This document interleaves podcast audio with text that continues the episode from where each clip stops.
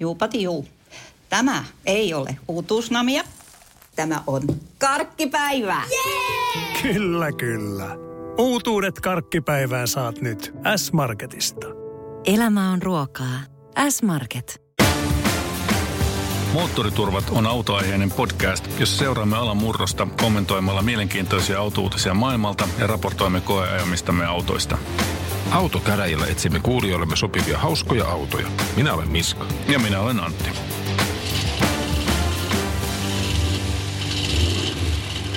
No niin, Moottoriturvat podcast jälleen kanssanne ihmettelemässä automaailman meininkiä. Mukana tällä kertaa runsas joukko, eli sekä Miska että Matias. No niin, heipä hei. Joo, takaisin ollaan, ainakin nyt näin niin kuin studiovieraana. Ja samassa maassa ollaan kuitenkin. Jees. Se on hyvä juttu. Meillähän on ollut tosiaan tällainen kevään operaatio, jossa ollaan vähän vaihdettu miehitystä. Matias on ollut tuolla Amerikan maalla ja kertoo siitä kohta vähän tarkemmin. Sen lisäksi meillä on tänään tuollainen Audin koeajo ja sitten on hyvät autokäräjät tuossa noin vielä lopuksi, että niin sanotusti täyssetti. Tämä on tosiaan Moottoriturvat jakso numero 82. Eli me ollaan ollut tapana tässä tällainen niin kuin muistella, mitä tapahtui vuonna 1982, tai sinä vuonna, mikä on ollut 1900-luvulla, niin kuin, no joo, te ymmärrätte. Mitäs on tullut, onko Miskalle tullut jotain mieleen sieltä? Yllätys, tulee mieleen heti pemarit. Mikäs pemari? Marraskuussa 1982 lanseerattiin E33-sarja. No se on kyllä ollut aika tärkeä niin. Lanseeraus. Vaikka ei olisi BMW-miehiä, niin kyllä se on itse asiassa sellainen asia, joka kannattaa noteerata. Benchmarkki 80-luvun ajettavuudelle. Kyllä, iloinen, hauska, häntää heiluttava autokääpiö, joka oli perheauto ja mikä se on tällainen myyntiedustajan unelma-auto, joka oli ketterä ja näppärä. Vieläks niitä on tuolla eri puolilla huoltoasemia tuolla syvällä Suomessa sellaisena ensimmäisenä vaarallisena autona, jota rakennetaan, vai onko sekin jo katoavaa kansanperinnettä? Eiköhän se ole siirtynyt E46 nykyään, että nyt alkaa olemaan vähän uudemmat pelit. Ja noi on harrastepelejä nykyään. Niin, nimenomaan niitä entisöidään, ne on ihan klassikoita.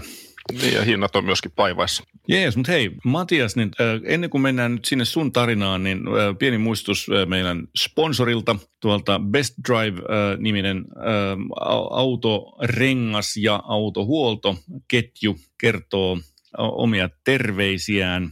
Nyt kun on tosiaan kevät ja vaihdetaan tuollaisten pehmeiden talvirenkaiden jälkeen kesärenkaat alle, joiden runko on tyypillisesti tiukempi ja monesti myöskin matalampi profiili siinä renkaassa, niin saattaa ruveta tulemaan sellaisia uusia ominaisuuksia autosta esille, jos vaikka puoltaa suuntaan tai toiseen tai tuntuu vähän muijahtelevalta se ohjaus, niin voisi olla ihan viksua itse asiassa tsekata ohjauskulmat. Koska ohjauskulmat, jos on pielessä, niin toki se kuluttaa ensinnäkin rengasta, mutta sen lisäksi se saattaa myöskin ihan merkittävästi vaikuttaa polttoaineen kulutukseen. Tämä olisi tällainen vinkki, joka nyt jos tuntuu omituiselta, kun on kesärenkaat vaihdettu, niin kannattaa tsekata toi. Sitten toinen juttu, siellä on tällainen tuote nimeltään ContiSeal, joka oli mulle ainakin aika jännä uusi tuttavuus. Mulle ei ollut tullut koskaan eteen sellaista rengasta, jossa on niin kuin suojaus puhkeamista vastaan. Eli tämä on eri juttu kuin Runflat. Niitähän on ollut jonkun aikaa tässä näin, mutta että siis kyseessä on rengas, joka niin kuin korjaa itsensä, jos siihen menee niin kuin tuollainen ruuvi ja se vaikka otetaan, tai naula ja se otetaan pois siitä. Eli siellä on se renkaan sisäpinnassa on sellainen sitkeä, vähän niin kuin tervaan muistuttava aine, joka tiivistää reijän silloin, kun se ruuvi on siinä ja myöskin sen jälkeen, kun se otetaan pois. Ja mikä on häkellyttävintä, niin Euroopassa viranomaiskäytössä sitä on testattu sen verran, että sitä on niin kuin todettu, että vaikka ruuvaisi kymmeniä nauloja tai ruuveja tuollaiseen renkaaseen ja lähtee ajamaan radalle, niin se silti pitää paineet siellä, ja vaikka ne on otettu poiskin, niin edelleenkin on ollut ongelmitta pystytty ajamaan. Että siinä on aika mielenkiintoista teknologiaa, ei ole, tai siis ennen kuulumatonta suorastaan sanoisin. Sehän kuulostaa aika kätevältä, jos noin oikeasti on, että ajaa naulaan ja sitten vaan vetää sen pois ja matka jatkuu, niin tämä pelastaisi monelta hinausautokeikältä. Kyllä, näin on. Jees, no mut hyvä, bestdrive.fi, sieltä saa lisätietoa. Mut hei, Matias, sä olit nyt siis tosiaan koko alkuvuoden tuolla Amerikassa, Jenkeissä tai tuolla New Yorkissa, eikö niin? No suurimman osan aikaa New Yorkissa ja sitten käytiin vielä roadtripillä Kaliforniassa pari viikkoa vertailemassa liikennekulttuuria. Joo, siis mehän nyt tietysti autoilun kannalta, niin tämä oli enemmän tämmöinen observointihomma siinä mielessä, että me nyt asuttiin Manhattanilla ja kuljettiin enimmäkseen metrolla ja kävellen niin kuin niihin paikkoihin, mihin piti mennä. Ei ollut autoa siellä, mutta aika paljon tietysti tuli ihmeteltyä autoja kadulla ja taas hämmästyi monta asiaa, jotka Amerikassa on eri lailla. No mitäs siellä on eri tavalla? No siis New York on tietysti omalaisensa mini-Amerikka, ihan tietysti erilainen paikka muutenkin kuin joku keskilänsi tai sitten Kalifornia. Tietysti lähestyy sitä toisella. Siellä on ahdasta, siellä on paljon ihmisiä pienellä alueella ja muuta. Et se niin kuin naurattaa aina, kun niin kuin ajatellaan aina, että Amerikassa kaikki on suurta, mutta kyllä niin kuin New Yorkissa parkkiruudut on yllättävän pieniä ja kaistat välillä kapeita. Että siellä ei niin kuin ole sellaista massiivista paanaa samalla lailla. Ja sitten kun ihmiset kuitenkin pysäköi kadulla, niin sitten siellä runtataan erilaisiin väleihin. Tämä on tämä, mikä aina Pariisissa mua naurattiin, niin oli New Yorkissa, oli taas kehitetty eteenpäin nämä tällaiset puskurisuojat, erilaiset kumiplätyt, jotka roikkuu autossa. Ja jossain autoissa oli jopa niin, että se oli niinku ihan semmoinen niinku integroitu, kääntyvä niinku kumipuskuri siellä niinku varsinaisen puskurin alla. Niinku ihan tämmöinen kiinteä asennus, jonka pystyy sitten niinku kääntämään siihen niinku auton suojaksi, kun sä oot parkkeerannut sen. Mutta monissa se oli vaan semmoinen niinku hölmön näköinen niinku eteismatto, joka roikkuu siellä puskurin yli. Okei. Jännittävää. Joo, ei ole tullut vastaan tuollainen. Näkyykö se auton koossa? Onko siellä kaikki autot ihan yhtä sairaan kokoisia kuin muuallakin? Onko siellä niin kuin Chevrolet Caprice Classicia vielä noita takseina? No se on siis vastatakseni tuohon ensimmäiseen kysymykseen, niin siis hämmästyttävän isoilla autoilla ne silti siellä ajaa, siis pickupeilla keskellä New Yorkia ja sitten aina hämmästyy, kuinka massiivisia ne autot niin kuin oikeasti on. Että mä just muistan, kun me oltiin jossain vaiheessa, oli tuolla koeajopäivillä esimerkiksi BMWn X7, ja me naurettiin sitä, että se on aivan järjettömän kokoinen, ja sen maski on niinku ihan pelle, et eihän tuommoista kukaan niinku halu. Sitten kun sen ottaa tuonne New Yorkin kaduille, ja siihen viereen laittaa sitten, mitä ne nyt oli, jotain GMC Yukon Denaleita ja Toyota Tundria ja Nissan Armadaa ja tällaisia kaikkia muuta, niin se näyttää ihan normaalikokoiselta autolta, jossa on ihan tavallinen maski. Ei siinä ole niin kuin mitään ihmeellistä. Että tämä on niin kuin se, mikä jotenkin selittää aina, että minkä takia nämä niin kun autot alkaa Euroopassakin isot suvit olla ton näköisiä. No mikä oli pienin auto, mikä näit New Yorkissa? No itse asiassa se oli aika hauska juttu, kun mietittiin, että mistä näitä löytyy, niin osa poliisiautoista oli smartteja. Oho, sehän vasta. Ja itse asiassa sit mun piti sanoa sulle, Anni, kun sä kysyit siitä, että vieläks ne on tällaisia Caprice Classicia tai jotain muuta, niin nehän on kadonnut sieltä, että niin kun ne on melkein kaikki jonkunlaisia tila-autoja, ne keltaiset taksitkin, ja niin kun semmosia niin kun paljon niin kun pyöreimpiä ja pakumaisia monet, ja siellä on paljon tällaisia niin kun japanilaisia, sellaisia, joissa on liukuovet kylissä ja muuta. Kaikki keltaiset taksit alkaa olla sellaisia, ja mikä oli mulle iso pettymys, kun on niin kun aikoinaan Hill Street Bluesia ja muita kattonut, niin myöskin poliisiautot on suveja. Okei. Okay. Niin kuin mikä se on joku tämmöinen Ford Explorer tai joku muu se New Yorkin standardi poliisiauto nykyään. Okei. Okay. Mutta tosiaan niitä isoja autoja siis siellä, niin näitähän on niin kuin tosi massiivisia, että just ihmettelee aina, että kuinka isoja ne niin kuin oikeasti on, mutta kun niin kuin mid-size SUV on niin kuin 5-metrinen auto. Aivan. Se on totta, ja full size on tosiaan niin kuin sellainen sitten jättikokoinen, se on just se X7 GLS kategoriaa. No hyvä, eli siellä tuli varmaan niin kuin liikuttua nyt sitten vähemmän itse autoilla, sä et varmaan sieltä mitään edes vuokrannut, että vaan. Ei, New Yorkissa ei ollut, me ei tehty sieltä edes mitään pidempiä retkiä, että se oli kyllä niin kuin katuobservointia. Mutta sitten tietysti lähdettiin sen jälkeen Kalifornian kiertueelle pariksi viikoksi. Kyllähän siinä on sitten niinku taas katse avartuu, kun meidän pikkukundi tuolla takapenkillä hämmästyneenä katseli niitä moottoriteitä, ja se laski aina, että kuinka monta kaistaa on rinnakkain, niin 16 kaistaa oli niinku pohjat, kun ajateltiin, että mennään. Niin miestä rupeaa vaan silloin miettimään, että kuinka siis paljon tilaa jo pelkästään sellaiset tiet vie, kun niitä on sitten niinku isoja moottoriteitä paikasta toiseen. Sitten ne on ihan täynnä siitä huolimatta. Mikäs auton takapenkiltä teidän poikanne sitä maisemaa katseli? No tämä oli vähän silleen pettymys. Mä kovasti mietin, että pitäisikö nyt investoida johonkin niin kuin hauskaan autoon. Ja kävin katsomaan kaikki tämmöiset turvavaihtoehdot ja muut. Mutta sitten kun meillä oli kuitenkin 2 viikkoa se auto, niin niiden kaikkien hauskojen autojen vakuutukset ja muut pompsautti ne hinnat. Niin mä otin sitten ihan Hertziltä loppujen lopuksi tällaisen kompakt-kokoisen auton ja kuvittelin saamani Ford Focuksen, mutta saatiin Hyundai Veloster. Oho, vau. Wow.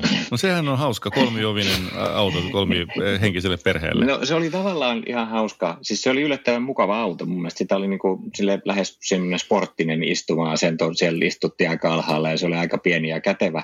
Mutta sitten kun meillä oli 2 viikon kamat ja aika monta isoa laukkuu, niin se oli niinku ihan siinä rajoilla, että meidän kolmihenkinen perhekamojen kanssa mahtui siihen, koska se tavaratila oli aika pieni.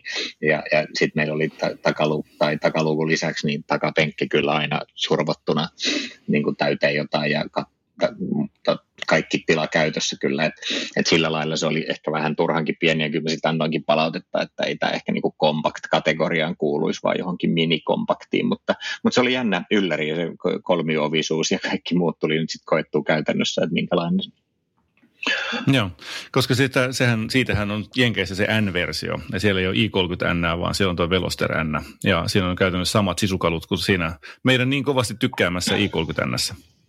No semmoinen varmaan olisi ihan siisti. Tämä oli kyllä niin kuin siis ihan tavallisella jollain 2-litrasella bensakoneella varustettu vehje, että sellainen niin kuin tuli vähän semmoinen menneen ajan kierroskainen fiilis, kun sillä yritti revitellä, kun ei se niin kuin ihan älyttömästi vääntänyt ja muuta, mutta meikä ei nyt ollut mitenkään järin sporttinen, mutta ajotuntuma oli ihan hyvä ja sillä lailla ihan kiva.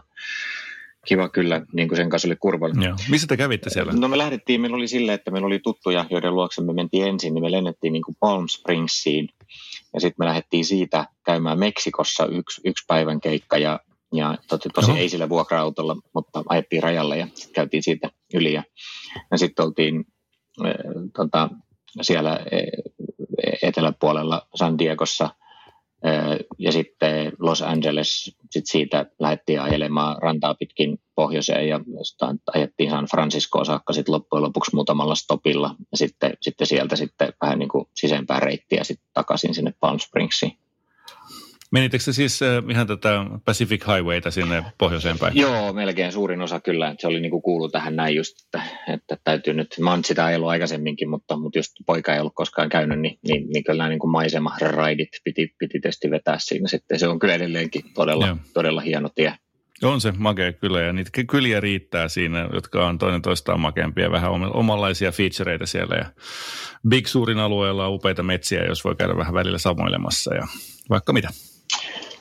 Kyllä vaan joo, että kaikille, jotka ei ole käynyt ajelemassa siellä ikinä, niin voi kyllä suositella yhtenä tällaisena tick in the box -juttuna. Joo. No huomasitko eroa autokannassa Kaliforniassa versus New York? No on siellä siis sen verran eroa, että mun mielestä niin kun ne nyyjorkkilaisten autot on semmoisia niin kun aika perusautoja, aika semmoisia käytännönläheisiä. Ainakin siinä Manhattanilla, niin okei, niin kyllä siellä on joku Bentley ja aina välillä vilahtaa ja muuta, mutta loppujen lopuksi minusta tuntuu, että niin kun luksusautoja ja hienoja autoja, niin aika harvat ajelee siinä ihan Manhattanilla. Että sitten kun menee Kaliforniaan, niin tulee paljon enemmän niin semmoisia urheilullisempia ja premium-autoja vastaan ja jotenkin niin kuin hienompia autoja.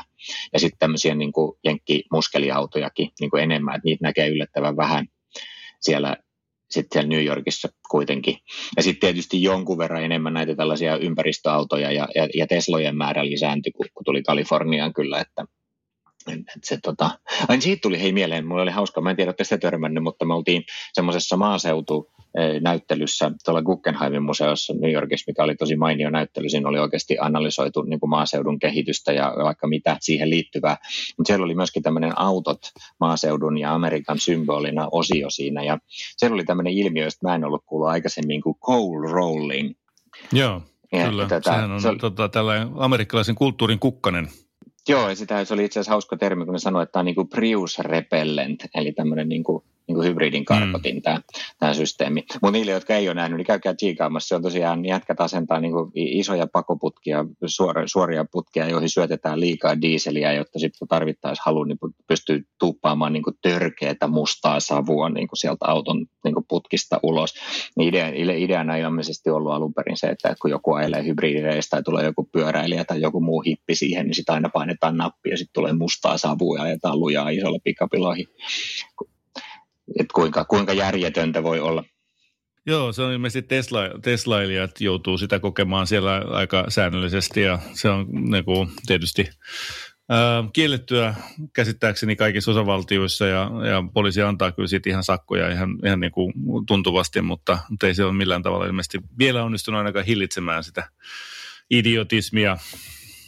Jees, no se oli tämmöinen Amerikka-kulttuuripläjäys siinä, mutta siis jännähän siellä on niinku autoissa, kun katsoo, niin siis kaikenlaisia kummallisia japanilaisia ja korealaisia autojahan siellä riittää ihan loputtomiin siis, että näitä on vaikka kuinka paljon ja siis todella taitavasti niin kuin japanilaiset ja korealaiset kopioi nämä niin kuin amerikkalaiset autot, että kun sä äkkiä katot jotain Toyota Tundran niin kuin isoa versioa, niin se on ihan samannäköinen kuin se GMC-pikappi ja niin kuin ne menee ihan täydestä, kun ne sitten menee vähän lähemmäs tai tajuu, että ne on niin kuin Toyotoja. Ja sitten on näitä just tällaisia suveja, vaikka kuinka paljon mitä ei Euroopassa näy, niin kuin esimerkiksi Kia Telluride, jota mä en ollut koskaan aikaisemmin nähnyt. Hei, hyvä aasinsilta tässä tarjoutui siihen, että Kia Telluridehan on itse asiassa nytten voittanut vuoden auto, maailman vuoden autokilpailun. Se on sinänsä niin kuin mielenkiintoista, että siellä on 26 eri maasta tuollaisia tuomareita ja auto on sellainen, jota myydään ainoastaan Amerikassa, Kanadassa ja ilmeisesti jossain Lähi-idän maissa. Et mitäs mieltä me ollaan siitä? Sen on pakko olla tosi hyvä. Niin, se mitä mä oon siitä autosta kuullut tuolta amerikkalaisten lehditoimittajien podcasteista ja amerikkalaisista autolehdistä, niin nehän tykkää siitä tosi paljon. Eli jos pitää saada tällainen iso auto laadukkaasti tehty, jonka kilohinta on mahdollisimman matala, niin ton parempaa ei taida olla tällä hetkellä siellä. Jos oikeasti tarvitsee niin kuin 7 henkeä kuljettavan SUVin. Niin siis mä kattelin sellaista tosiaan kadulla ja sitten on niin kuin Hyundai Palisade vai mikä se on, joka on ilmeisesti sen kaksosauto, niin semmoisia oli siellä New Yorkissakin kadulla aika paljon ja siis, tai just jännä, kun tämä on tämmöinen keskikokoinen mukamus, mutta se on niin kuin 5 metriä pitkä ja 2 metriä leveä ja tosiaan niin kuin 7 paikkaa, 3 riviä penkkejä ja muuta, että siis sillä lailla kyllä niin kuin eurooppalaisen mittapuun mukaan massiivinen, mutta sitten kun mä katsoin nopeasti niitä nyt niin kuin ihmeteltäin jälkikäteen, kun kuulin sitten, että tämä on tämä valinta tullut, niin siis se on $30,000–40,000 välillä se auto, siinä on todella hyvät varusteet, siihen sitten löytyy kaikki peruutuskamerat ja turvallisuusvarusteet ja muut, mitä nyt voi kuvitella, että autoon tarvii. Ja jos se sitten on edes kohtuullinen ajaa, niin sitten kai ne ei niin hirveästi välitä, että siinä on tällainen hyvin perinteinen V6-moottori ja muuta, että eihän siinä mitään kovin innovatiivista ja jännittävää ole, mutta mulle tuli mieleen niin kuin keskustelut meidän aikaisemmista Suomen vuoden autovalinnoista, jos mennään niin kuin hyvin paljon sitä, että saa vastinetta rahalle ja ei ne koskaan kovin innovatiivisia ole ne vuoden autovalinnat ollut täälläkään, kaikki jännät ja hauskat ja erikoiset autot aina karsiutuu niissä äänestyksissä. Niin.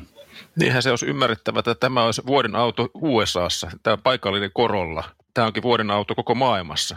Sehän se. Mutta tämä oli siis mun mielestä hyvä keskustelun aihe, jonka otti esille meidän kuuntelija nimeltään Joona. Kiitoksia siitä, että toit tämän esille. Se oli ihan tosi asiallinen ja ajankohtainen pointti. Mutta samassa kilpailussa on myöskin tällaisia alakategorioita, muun muassa maailman luksusautoja, maailman tällainen performance-auto ja sitten urban car ja design-auto ja näin poispäin. Tämä oli hauska tuolla siellä performance-osastolla oli Porsche 718, Porsche 911 ja Porsche Taycan, joista viimeisin nyt sitten keräsi pytyn kotiin. Eli sinänsä niin kuin jännittävää, että siellä niin kuin pienimmän pistemäärän sai kevyin keskimoottorinen auto, joka on varmaan oikeasti kaikkein ehkä urheilullisin, sillä vanhan, tavallaan sanan vanhassa merkityksessä. Porsche 911 tuli kakkoseksi, joka hävisi siis sähköversiolle, nelipaikkaiselle sähköversiolle. Mutta tähän se kai se maailma on menossa. Eli Porsche tekee pelkästään urheiluautot ja keneltään muuta emme enää saa urheiluautoja. Mutta että sinänsä hauskaa, niin se sama Taycan oli voittanut myöskin sitten tämän World Luxury Car osion, eli että se on nyt kaksi kategoriaa voittanut nyt sitten. Ja siellä oli Mersun EQC, toinen sähköauto oli kolmantena ja Porsche 911 oli tokana, että aika jänniä juttuja. Olisiko muita kategorioita vielä, missä taisi voinut voittaa? Neliovinen perhesedan voitto. No joo, mutta siis se on mun mielestä huomioarvosta, että siellä, siinä kategoriassa on ennen ollut Mersuja ja Bemareita, M5 ja muita vastaavia AMG:tä ja nyt ei niitä näy siellä. Mutta että sitten on toi World Design, Car Design of the Year, niin sen voitti nyt sitten Mazda 3. Ja jos katsoo sen ulkodesignia, niin mä oon kyllä ihan samaa mieltä siinä, että se meni ainakin ihan oikeaan paikkaan. No onhan siinä jotakin semmoista omalaatuisuutta ja uutta designia. Se on rauhallinen, kaunis designi. Ja näitä Mazdan ulkoasuja mäkin on kehunut jo aikaisemmin jossain vaiheessa. Nyt se olisi monikin Mazda ihan onnistunut. Jees. Hyvä. Kiitos Matias näistä näkemyksistä sieltä toiselta maalta ja jatkamme nyt tässä tämän ohjelman loppuun Miskan kanssa, mutta jatkossa taas sitten ainakin silloin tällöin olet mukana, eikö totta?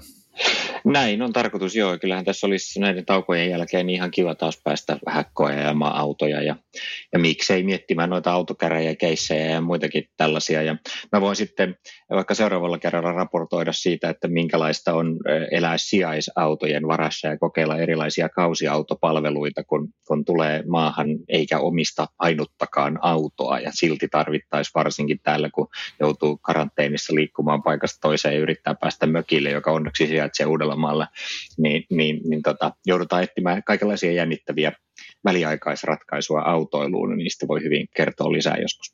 Sä harrastat tuollaisia irtosuhteita. Mä oon sen sijaan sekakäyttäjä.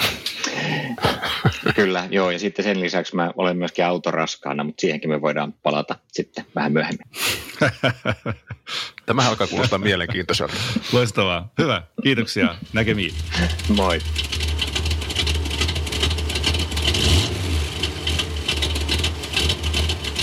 Moottoriturvilla oli tällä kertaa koeajossa Audi Q5 55 TFSI e quattro plug-in hybrid.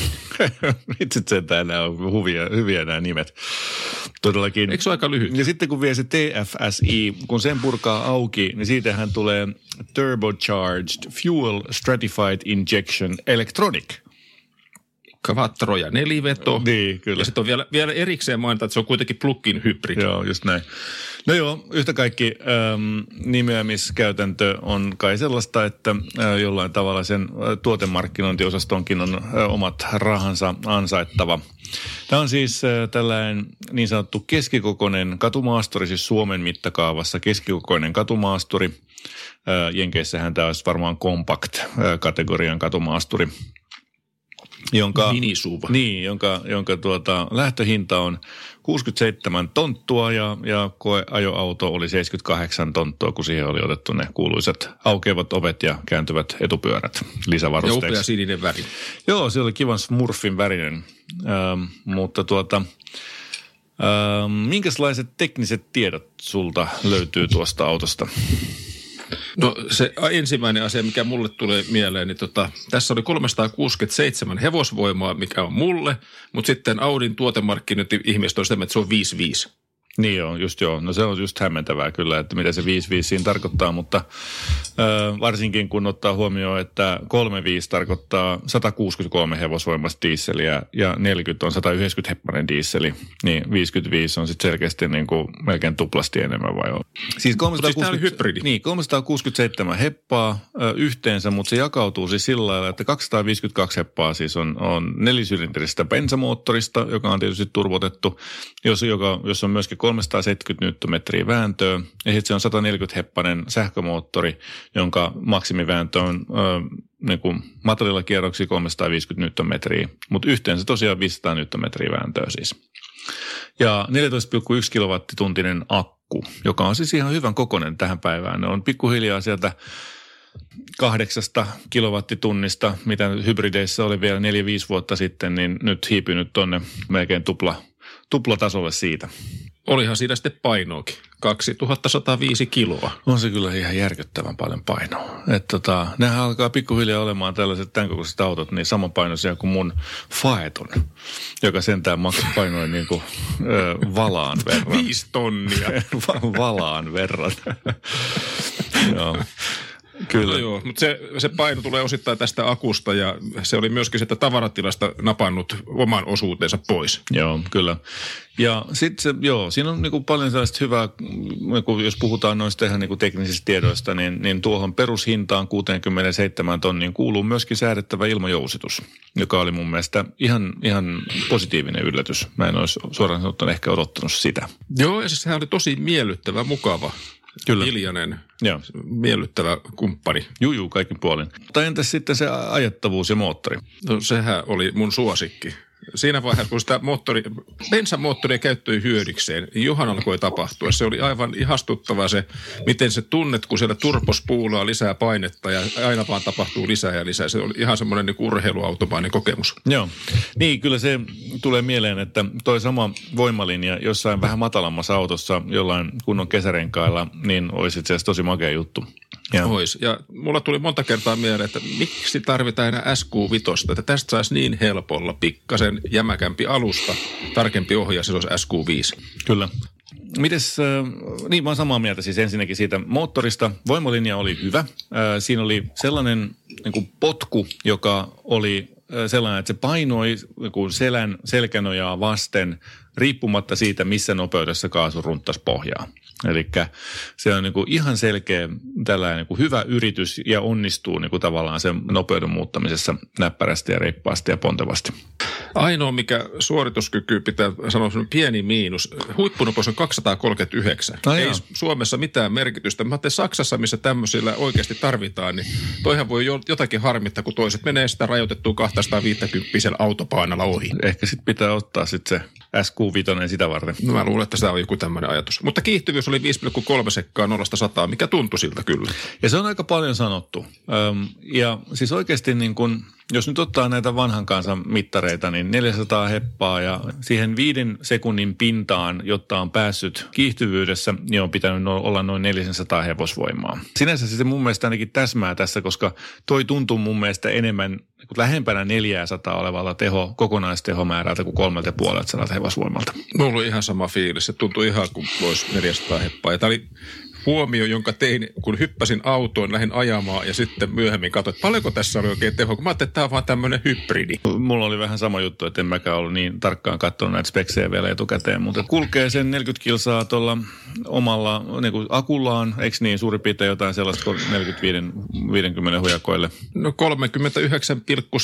pääsin pelkällä akulla, mitä oikein yritin ajaa tämmöistä niin kuin NS-työmatkaliikennettä, niin musta se on hyvä saavutus. Okei, joo, no niin, se samaa luokkaa mullakin jo, että sitten kun mä ajoin sillä sellaisen 100 kilometrin lenkin, jossa oli sekä moottoritietä että kaupunkiajoa, lisää moottoritietä ja pikkuteitä ja muuta vastaavaa, käytännössä kulutus nousi sinne jonnekin 4-5 litran hujakoille ja siitähän se näytti olevan se pitkäaikainen kulutuskin siinä autossa.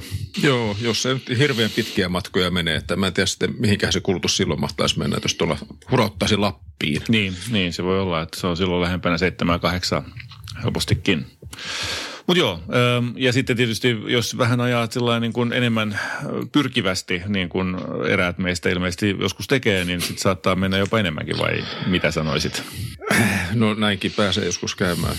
Hauska kun tässä tämä yhdistetty polttoaineen kulutus oli noin 2,4-2,1 litraa ja 19,1-17,5 kilowattituntia per 100 kilometriä. Ja mähän onnistuisi menemään toisinpäinkin. Siis häh? Eli siis miten? 19 litraa bensaa 100 ja 2 kilowattituntia sähköä. Jesus, sä oot kyllä tiristänyt. Niin, mutta se on hauska, kun tuossa on noin yhdistetyt CO2-päästöt on jossakin 53-46 hujakoilla, niin voisi olla vähän tekemistä niihin pääsemisessä. Niinpä, joo. No mutta entä sitten toi interiööri, kosketus, tai toi käyttöliittymä ylipäätänsä, niin mitä sä oot siitä mieltä? No olihan se tosi laadukasta. Kaikki oli tosi laadukasta ja helppo käyttää ja semmoiset niin kun fyysiset napit olivat sellaisissa paikoissa, missä niitä hirveän hyvin löyti. Pois lukien se äänenvoimakkuus siellä keskikonsolin oikealla puolella, mitä oikeasti piti etsiä. Kyllä, mulla on joskus kans kestänyt jonkun Audin kanssa, niin kun, ennen kuin mä opin sen, että tuollahan se on. Mutta mikä oli mun mielestä yllättävää on se, että siinä oli kosketusnäyttö hylätty. Mutta oli siis se touchpad. Mutta se varsinainen näyttö siellä, joka ei ollut mitenkään valtavan suuri, ajoi ihan hyvin asiansa, oli ihan responsiivinen siihen nappuloihin. Siinä on se pyörylä siellä alhaalla, josta pääsee niinku käyttää sen näytön toiminnallisuuksia. Ja sitten on se touchpad, johon pystyy kirjoittamaan muun muassa sitten vaikka niitä kirjaimia navigoinnin asettamiseksi tai muuta. Niin. Sehän toimii ihan tosi hienosti. Kyllä toimii jo. Tosi hienosti suorastaan. Ja itse asiassa nyt tulee mieleen, tämähän on toinen auto, jota me ollaan koeajettu, jossa on hylätty kosketusnäyttö, joka on ollut edellisessä generaatiossa. Eli toi Mazda 3 oli kosketusnäyttö, nyt ei enää ole, ja tässä on sama juttu. Havaitsemmeko tässä trendiä? Se voi olla, että on huomattu, että tämä on ihan oikeasti helpompi sitä oli käyttää, kun sormi on jossakin tuolla alhaalla keskikonsolissa. Niinpä, aivan. Sitten siinä on tosiaan ilmajousutus, joka teki siitä ajettavuudesta, niin kuin nyt ilmajousutus tekee omanlaisensa. Se on tiettyyn rajaan asti tosi hyvä. Siitä pystyy ottaa sitä komforttia ja pystyy ottaa autoa ja dynamiikkia ja kaikkea muuta tällaista. Tietysti sitten niin kuin tällaiseen käyttöön tehdyssä autossa oleva ilmajousutus ei nyt välttämättä riitä sinne niin kuin kaikista tiukimpaan rataa jo tyyppiseen meininkiin, mutta no, niin kuin noilla perus niin kuin käyttöalueilla se mun mielestä toimii ihan hyvin. Joo, se on tosi mukava ja miellyttävä, mutta jos sillä tosissaan yrittää ajaa, niin kyllähän se alkaa vähän huojumaan ja heilumaan se 2000 jotakin kiloa alkaa tuntumaan siinä autossa, että se ei mene mutkaan, se kallistelee. Joo, kyllä. Mutta sitten taas toisaalta niin on hyvä muistaa, että mä ajettiin näitä kitkarenkailla. Niin se on valtavan suuri tekijä. Eli sitten jos meillä olisi ollut isot vanteet, jotkut 21-tuumaiset vanteet ja matalaprofiilirenkaat, kesärenkaat siinä, niin väitän, että olisi ollut ihan eri auto ajaa tuolla mutkateilläkin. Hyvin todennäköisesti ja miellyttävä se jo nytkin oli. Se on tosi mukava. Niin, mukavalla se tarkoittaa nyt niinku muuta kuin keskiverto Toyota-kuski. Okei, se on mukava germaaninen linko. Niin just. Okei. Okay. Ja mukavuuteen liittyy myöskin äänettömyys. Se on mielestäni toi todella hienosti vaimennettu noi rengasäänet. Eli se oli niin kuin silloin, kun sillä ajaa tasasta nopeutta moottoritiellä, vaikka karkeatkin on asfaltit, niin todella hienosti onnistunut siihen se. On, ja varustelu muutenkin oli todella onnistunut, että oli premiumia. Tuleeko jotain erityisiä? Ehkä se niin viimeistelyn laatu kaikkinensa, musta se oli tosi makea ja semmoinen niin harmoninen kojelauta. Ei mitään ihmekikkailuja, ei mitään TV-näyttöä Tesla-tyylisesti sinne keskelle tungettu, vaan se oli oikeasti käytännöllinen. Todellakin ja tosiaan siinä oli mun keskikonsoli ja just joku ilmastoinnin säätö ja muut vastaavat. Ne oli sellaiset niin kuin perinteiset, mutta älyttömän hyvin toimivat systeemit. Hirveän paljon tullut kehuttua nyt. Tällainen kehun aihe on mun mielestä se, että siinä missä entinen vanha Q7 oli sellainen, että siihen ei mahtunut takapenkille minun selän pituudella varustettu henkilö oikein kunnolla istumaan, niin tässä Q5 on tosi hyvä itse asiassa takapenkkitilat. Eli todella onnistuneesti toteutettu se. Siinä ei ollut liian matalaksi vedetty sitä penkkiä sillä lailla, että joutuisi istumaan sillä lailla polvet pystyssä. Joo, ja penkkiä pystyy siirtelemään ees taas yksitellen niitä takapenkkejä. Niin musta se on kiva ominaisuus tuossa. Joo, ja sitten mikä siitä on sitten valitettava seuraus on se, että siinä missä ne oli onnistunut optimoimaan tosi hienosti sitä etupenkkitilaa ja takapenkkitilaa, niin sinne taakse ei oikeastaan jäänyt enää paljon mitään. Eli se takatavaratila on kyllä suorastaan hämmentävän pieni. Niin, no sieltä oli vähän sen akut vieneet. Ja sitten lopun vei vielä se matkalaukku, missä oli se latu tai piuhat. Aivan käsittämätön juttu, kuinka niin kuin ne voi... Siis se tavallaan se muuntaja, joka on siinä latausjohdossa, niin oli maailman isoin. Siis se oli siis sellainen, miksi sitä voisi sanoa, niin kuin jumalattoman kokoinen kenkälaatikko. Pitkä, mutta hieman kavennettu. Puutsilaatikko. Niin, just sellainen. Järkyttävän kokoinen laite. Sitten tosiaan siellä oli sellainen ystävällinen ja ihan fiksusti laitettu siis sellainen salkku tai nyt se sanoo, että se matkalaukuksi tai mikä se nyt olikaan tällainen säkki. No. Niin johon se saa laitettua sekä sen peruslatauspistolasian että tällaisen Type 2-pistolasian. Se tuli aivan täyteen niistä kahdesta johdosta ja itsessään vei varmaan 1/6 siitä tavaratilasta. Niin, no 465 litraa oli tavaratilan koko ja siitä ehkä 65 litraa tämä matkalaukku, jota ei tarvitse kyllä aina ottaa mukaan. Se oli vähän hassu.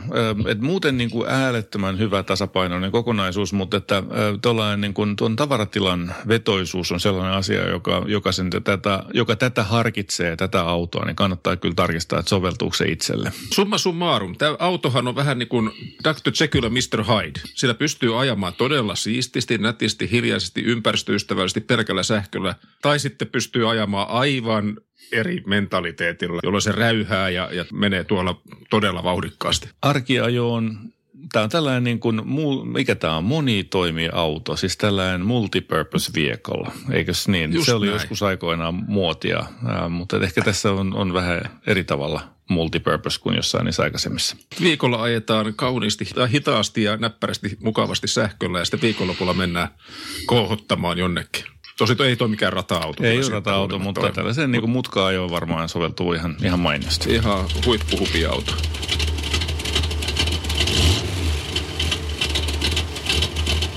Autokäräjissä on Villen keissi, jossa päästään miettimään tällaista perheautoa. Tässä on aikuisia, 2 kappaletta 30 plus ikäisiä ja 1 alle vuoden vanha lapsi, ei eläimiä ja porukka asuu Helsingissä Kehä Ykkösen ulkopuolella. Tässä olisi tarkoitus nyt löytää tällainen perheauto, joka on perusperheautosta poikkeava jollain tavalla. Auton käyttö on enimmäkseen työmatkoja, kauppareissuja. 5 kertaa vuodessa mökille, erilaisia muita vähän pienempiä ja pidempiä reissuja. Normaali ajo on kehäteillä, ydinkeskustassa aika vähäsen ja maantieajo on sitten taas aika paljon ja moottoriteitäkin ja näin poispäin. Mutta se on 15 000 kilsaa päivässä ei kun vuodessa, joka tarkoittaa siis sitä, että se on hyvin lähellä sellaista suomalaista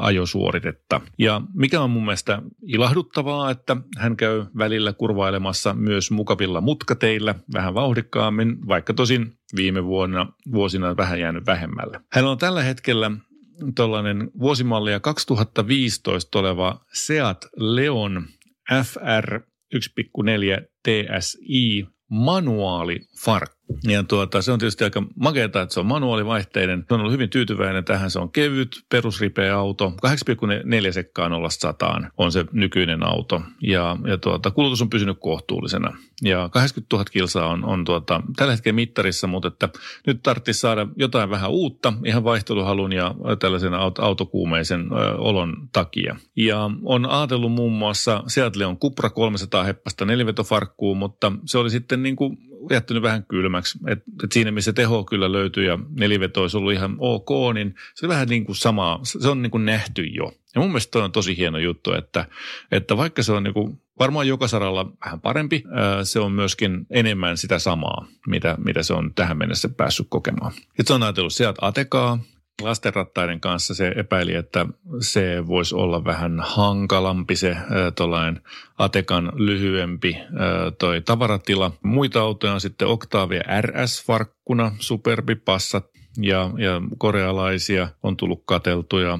Sitten hän on vilkuutunut saksalaista premium-puolta, Audi A4 tai 300 Bemaria, mutta häntä vähän pelottaa nämä hinta tai kilometrit, jotka karkaa ostettaessa ja sitten käytettäessä nämä isot huoltokulut ja korjaukset. Se voi olla vähän niin kuin tällainen henkinen kynnys hänelle. Uuteen autoon saman verran tilaa tai enemmän kuin nykyisessä Leonissa. Ja kori mielellään farkku ja käyttövoimana bensa tai bensahybridi. Latausmahdollisuutta ei kuitenkaan vielä ole kotona eikä töissä. Ei ole tarvetta vetoautoksi, ei tarvitse olla superkätevä kaupunkiauto, hyvin harvoin yli 4 henkeä kyydissä. Että se kohtuu kompaktikin varmaan menisi ihan hyvin. Sä saisi olla luotettava tämän auton ja mä uskon, että erityisesti Matiasta ilahduttaisi se, että designiltaan tämä ei saisi olla tällainen ei-konservatiivinen eläkeläishorst. Kulutusmatalahko tai ainakin kohtuullinen. Nelivedon yhteydessä ymmärtää, että silloin nousee kustannukset tai kulutukset. Ja sitten tässä on vielä tällainen pikkuinen hauska lisämauste, että hän on suunnitellut, että ostaisi pelkästään harrastekäyttöön tulevan kesäauton. Tyyliin Boxster Z3, Z4, S2000. Tämä on suorastaan näkemyksellinen tyyppi. 330 tai 35 Avo tai muuta vastaavaa ja tyytynyt pitämään edullista käyttöautoa. Mutta nyt kun on tullut tuo perheen lisäys, niin erillinen kesäaukon pitäminen ja säilyminen tallipaikassa 1,5 tunnin ajon päässä olisi aika paljon vaadittu sitten. Joten nythän on tarkoitus pärjätä yhdellä autolla, jossa olisi sitten kuitenkin vähän enemmän sporttista ja fiilistä. Mielellään ei kauhean vanha, eli 2-4 vuotta vanha ja ajettu selvästi alle 100 000 kilsaa. Varustelistassa ei ole mun mielestä oikeastaan mitään sellaista, mitä hän niin erityisesti vaatisi, joka olisi kauhean hankala saavuttaa. Ja mikä häntä erityisesti ärsyttää on, että kaikki ylimääräiset pimputukset ja varoitukset, joka ymmärretään hyvin kyllä. Astra on kuulemma sen takia jäänyt ostamatta, kun se pimputti niin monesti, niin se sitten jäi ostamatta. Turha käytettävyyttä haittaava kikkailu. Italialaiset ja ranskalaiset, katsomme teihin, hän tässä viittaa. Koriin painoon nähden riittämätön suorituskyky. Kuljettajan ympäristön ei tarvitse näyttää avaruusaluksen komentosillalta 1 000 000 nappulalla. Ja näin poispäin. Hänellä on ollut autohistoriassaan aikaisemmin Corolla, sitten hän on ollut Hiase, sitten on ollut Audi TT vuosimallia 2000, 225 seppasella moottorilla ja se oli niin kuin sykähdyttävin auto tähän mennessä. Piti pitkään ja kilometrejä tuli vähän ja pääsi myöskin Sports Car Breakfast Clubille, klubin tapahtuma-alueelle sillä autolla ja se oli selkeästi bonus hänen mielestään. Joo, suosittelen Sports Car Breakfast Clubia, tulkaa sinne kaikki Tuusulassa järjestetään, sitten kun taas epidemia tästä hieman hellittää. 30 000 olisi budjetti. Toki hänellä on tässä tällainen pieni juttu, että neliveto Cupran kohdalla hän oli alustavasti valmis menemään 40 000 asti, joten käytännössähän se tarkoittaa sitä, että maksimibudjetti on siis 40 000.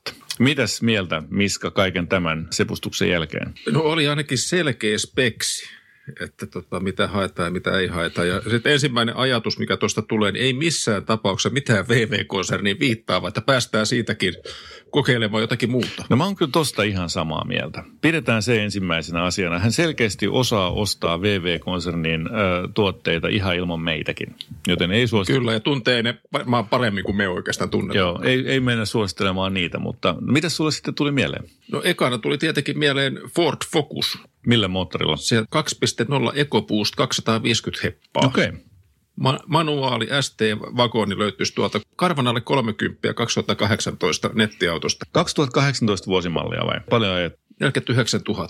Hittavia. Se on kyllä todella hyvä. Näin mäkin ajattelin, että siinä olisi semmoista, suunnilleen speksiin menee ja jotenkin mä koen, että tämä meni jopa alle budjet. Ja on hauska auto ajaa. Se on hyvä auto ajaa monella tapaa ja siinä on niin kuin... Siinä on tilaa ja siinä on ketteryyttä ja siinä on hyvä moottori ja siinä on vaikka mitä. Siinä on ainoa asia, joka toimii itse asiassa täsmälleen päällekkäin mun sellaisen ehdotuksen kanssa, joka oli siis toi Hyundai i30. Niin siitä löytyy toi N-versio, joka on tänäänkin jo mainittu, niin sieltä löytyisi 38 000, niin löytyisi N-versio tuosta. Mä en osannut ajatella, mutta se olisi mahtava versio kyllä. Mutta nämä on molemmat etuvetosia ja se mikä nyt hänellä on ollut, että hän on ollut, kaikki autot on ollut etuvetosia, hiasea pois lukuun ottamatta. Tai nelivetosia, niin mä olisin sitä mieltä, että siinä missä on ihan tervetullutta vaihtaa tuosta kun VW-konsernista pois, niin samalla voisi kokeilla myöskin tällaista pitkittäismoottorista, takavetosta arkkitehtuuria, jos vaan siihen olisi mahdollisuus. Ja siihen liittyen, niin mulla on tässä nyt ainakin 2 vaihtoehtoa, josta se järkevämpi, helpommin perusteltavissa oleva ja niin kuin tällainen selkeämpi vaihtoehto on BMW 328 Gran Turismo. Se on aikamoinen tila-auto itse asiassa. Jos tarvitsee tilaa kaiken maailman näille lastenrattaille ja muille, niin se on niin kuin, siinä on ihan farkkukorin edut ilman, että se näyttää koppakuoriaiselta. Ja siinä on ihan kiva ajodynamiikka, vaikka se on vähän sellainen niin kuin, se ei ole ehkä ihan niin, se on se akseliväli tuo siihen sitä jäyhyyttä, jota kolmossarjalaisessa ei normaalisti ole. Siinähän on pidempi akseliväli kuin tavallis 300:ssa. Niin, mutta sitten tilasta vielä. Musta se on tilavampi kuin kolmasarjan farkki. On. Tosi paljon sitä tavaralattiapintaa. Sinne voisi vaikka 2 lastenrattaita heittää ja ne mahtuisi hyvin. Ehkä vielä koirakin vielä päälle. No joo, ei se nyt, no ei, minkä kokoiset sateenvarjorattaat se meinasit, mutta se olisi ainakin sellainen, että se tilapuoli olisi sillä hoidettu. Se mahtuisi tähän budjettiin. Sä saisit uuden kokemuksen, ei pelkästään tuossa merkkirintamalla, mutta sä saisit myöskin niinku uuden ajoarkkitehtuurin. Ja ne on kuitenkin siis sen verran tuoreita, 2015 vuosimalleen, se on 5 vuotta vaan, 37 000 kilsaa ajet. Vähän on yli sun budjetin, mutta tänä päivänä on helppo tingata vähäsen, kyllä mä uskon, että sä saisit tuosta noin 2 tonnia ehkä tinkastuu tuosta hinnasta. 160 grammaa kilsalla on noin päästöt. Se on hyvin taloudellinen moottori, mutta todella hauska dynaaminen peli sitten ajaa kuitenkin, jos menee mutkatielle. Ja sitten vaihteisto on oletettavasti ZFR 8-pykäläinen automaatti. Se on se, joo, ja siitä on vaikea löytää pahaa sanottavaa. Ei, se on melkein niin kuin manuaalista, se ihan just melkein seuraava. Joo, kyllä. No, PDK on varmaan tuolla välissä, mutta kuitenkin niin erittäin hyvin toteutettu vaihteisto. Et se olisi mulla se oikeastaan, se mun ykkösvaihtoehto. Oliko sulla muita ton Ford Focusen lisäksi sellaisia kandidaatteja? No olihan tuossa kävi mielessä miniversiot, mutta ne on 4-vetoisia, unohdetaan ne. Hypätään sitten jos pysytään tässä takavetogenressä. Miten olisi Jaguar? No niin, mä vähän niin kuin ajattelin, mä jätin tämän nyt niin kuin sinulle, näin hyvin tämä toimii näköjään yhteen, että sä menisit tuosta XEtä vai? Tai XF, molempia itse asiassa löytyy. Joo, kyllä.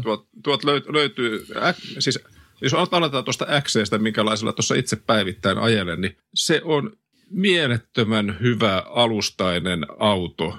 Se on alumiinikorinen ja se alusta on oikeasti paremmista urheiluautoista tungettu tuommoiseen pikkukippoon ja sen huomaa ajossa. Okei. Okay. Minkälaisia bensamoottoria edes kaivattaisiin, niin löytyykö sellaisia? No niitä löytyy vähän huonommin. Sitten pitäisi mennä tuohon diiseliin, mutta toi XC:ssä oleva 2 litran Ingenium-diiseli, se on tosi vähällä menee ja on ihan yllättävän hyvä työjuhta. Että siinä on paljon hyviä puolia, mutta se ei todellakaan bensakone. Että noilla kilsoilla, niin mä melkein väittäisin, että toikin vielä menisi ihan järkevästi, vaikka diisellä ajelisikin. Onhan täällä 2017 vuosimallinen Jaguar XE 33 700 bensamoottorilla ja tässä on 200 hevosta ja ihan soivan näköinen peli. Kyllä näitä on, mutta selkeästi tietysti vähemmän kuin noita dieselversioita. Kyllä. Mutta se on ihan hyvä vaihtoehto, ihan oikeasti suosittelen kokeilemaan ja miettimään, että mä olen omaani ollut hirveän tyytyväinen siihen ajettavuuteen. Jos nyt just tuohon mennään genreen, että takavetoinen auto, jossa moottori on pitkittäin edessä ja on semmoinen ajajan auto, niin tuossa on hyvin paljon sitä. Sitä on yllättävän. Niin mä oon löytänyt ajamisen ilon pitkästä aikaa ton auton kanssa. Hyvä. En epäile hetkeäkään. Tämä on nyt kuitenkin niin sanottu perinteinen sedan malli. Se on perinteinen sedan, joo. Että sitten jos haluaa isomman, niin sitten pitäisi sieltä XF:stähän löytyy sitten niitä sportsbreakkejä. Mutta nekin taitaa olla dieseleitä, että mä luulen, että bensaversiota ei löydy ja se bensaversio on joka tapauksessa vielä aika paljon. Se on totta, mutta niillähän on, eikö se ole sellainen monikäyttöperä? Onhan se, siinähän on nimenomaan siis sellainen luukku, joka avautuu, siis se on tällainen fastback-perä. Että se on niin kuin sillain näppärä. XF:stä löytyy, mutta sitten siitä on myöskin se farkkuversio. On, kyllä, mutta mä en ottaa sitä farkkua. Mun mielestä toi näyttää niin paljon paremmalta tuollaisena. Mä oon ihan samaa mieltä, että ei se tuommoinen kartanoauto on Range Rover ja jos halutaan mennä jakulaarilla, niin se pitää olla sitten sedan. Joo. Tai Coupe. Itse asiassa, mitä hieman ihmettään, puhukaa mä ihan palturia. Kun mä katson täällä tällaista sedan-mallista XF:ää, niin bensamoottorilla 32 800, niin täällä on itse asiassa toi näyttää kyllä ihan tällaiset perinteiset sedan luukulta. Toi ei ole sellainen, joka avautuu kokonaan ylös asti. Taisi kuvaa palturia siinä. Mutta 240 heppanen tällainen bensamoottori löytyy, 179 grammaa kilometri päästöt ja käsinpesty auto, 65 000 kilsaa ajettu 2017 vuosimallinen peli. Punainen. Aika makea. Oh. Nämä on hyviä. Eli meillä on nyt tällä hetkellä tässä näin Focus, jos haluaa pysyä tällaisessa niin kuin perusetuveto-arkkitehtuurissa. Sitten meillä on toi Bemari, jos haluaa sellaisen tilavan takavetoisen vaihtoehdon, joka on varmaan niin kuin ensi takavetoiseksi autoksi ihan kohtuullinen ottaa huomioon, että on pienet lapset sun muuta vastaavaa. Sitten on näitä tällaisia sedan-juttuja, mun mielestä toi XE kuulostaa tosi lupaavalta. Se voisi olla, myöskin siinä on varmaan siis keveyttä ja raikkautta, jota tuossa XF:ssä ei ole. Just näin. Ja sitten niin tämä, mutta mä sanoisin nyt sille XElle vielä yhden tässä wildcard-kilpailijan. Siis sellainen, minkä mä vedän nyt jokerin takataskusta. Noniin. Alfa Romeo Giulia. Eikö tämä ollut niitä kiellettyjä listalla? No aina pitää vähän rikkoa kieltoja. Koska mä olen ajanut sitä autoa parina-kolmena eri versiona. Josta yksi on ollut Stelvio. Mutta se on auto, jossa ei ole kikkailuja. Siinä on hyvin perus. Ne on todella itse asiassa otettu siitä designissa oppia saksalaisista siinä, että siinä ei ole tehty mitään tyhmöyksiä tai ylimääräistä siihen käyttöliittymään tai sisustaan tai mihinkään. Se on tosi selkeä ja se on niin kuin, siinä on auto, jonka ajamisessa on aidosti iloa. Eli siinä on peli, jonka ohjaus on niin nopea ja niin tarkka, että sellaista en ole oikeastaan missään muussa, ja vielä kaikille se tunnokaskin, että missään niin kuin nykyautossa en ole sellaista kokeillut. Ja tämä on nyt niin kuin, ottaa huomioon, että mä en ole siis ajanut XC:tä koskaan. Mä en ole taas Giuliaa ajanut koskaan, mutta se on ihan älyttömän kaunis auto. Ja sitten me juteltiin tästä äskettäin itse asiassa vaimoni kanssa ruokapöydässä tästä nimenomaisesta keissistä. Ja me juteltiin, että montaksi farmariautoa meillä on ollut missäkin vaiheessa. Ja meillä oli jossain vaiheessa Audi A4, ja sitten kun tuli toinen lapsi, niin sitten me todettiin siis sedan-mallinen Audi A4. Sitten me vaihdettiin tuohon tuollaiseen farmari-passattiin ja se oli siinä vaiheessa ihan ok, kun oli kaksi lasta. Mutta sitten me ollaan oikeastaan aina jotenkin lompsahdettu takaisin sedan-mallisiin autoihin ja vaimoni rohkaisi minua muistuttamaan, että kyllä tekin pärjäätte tuollaisella sedan-mallisella, jos mekin ollaan pärjätty. Siinä on niinku omat hyvät puolensa siinä ei-farkussa. Ja ne on ennen kaikkea ulkonäöllisiä asioita. Näyttää vähän enemmän autolta.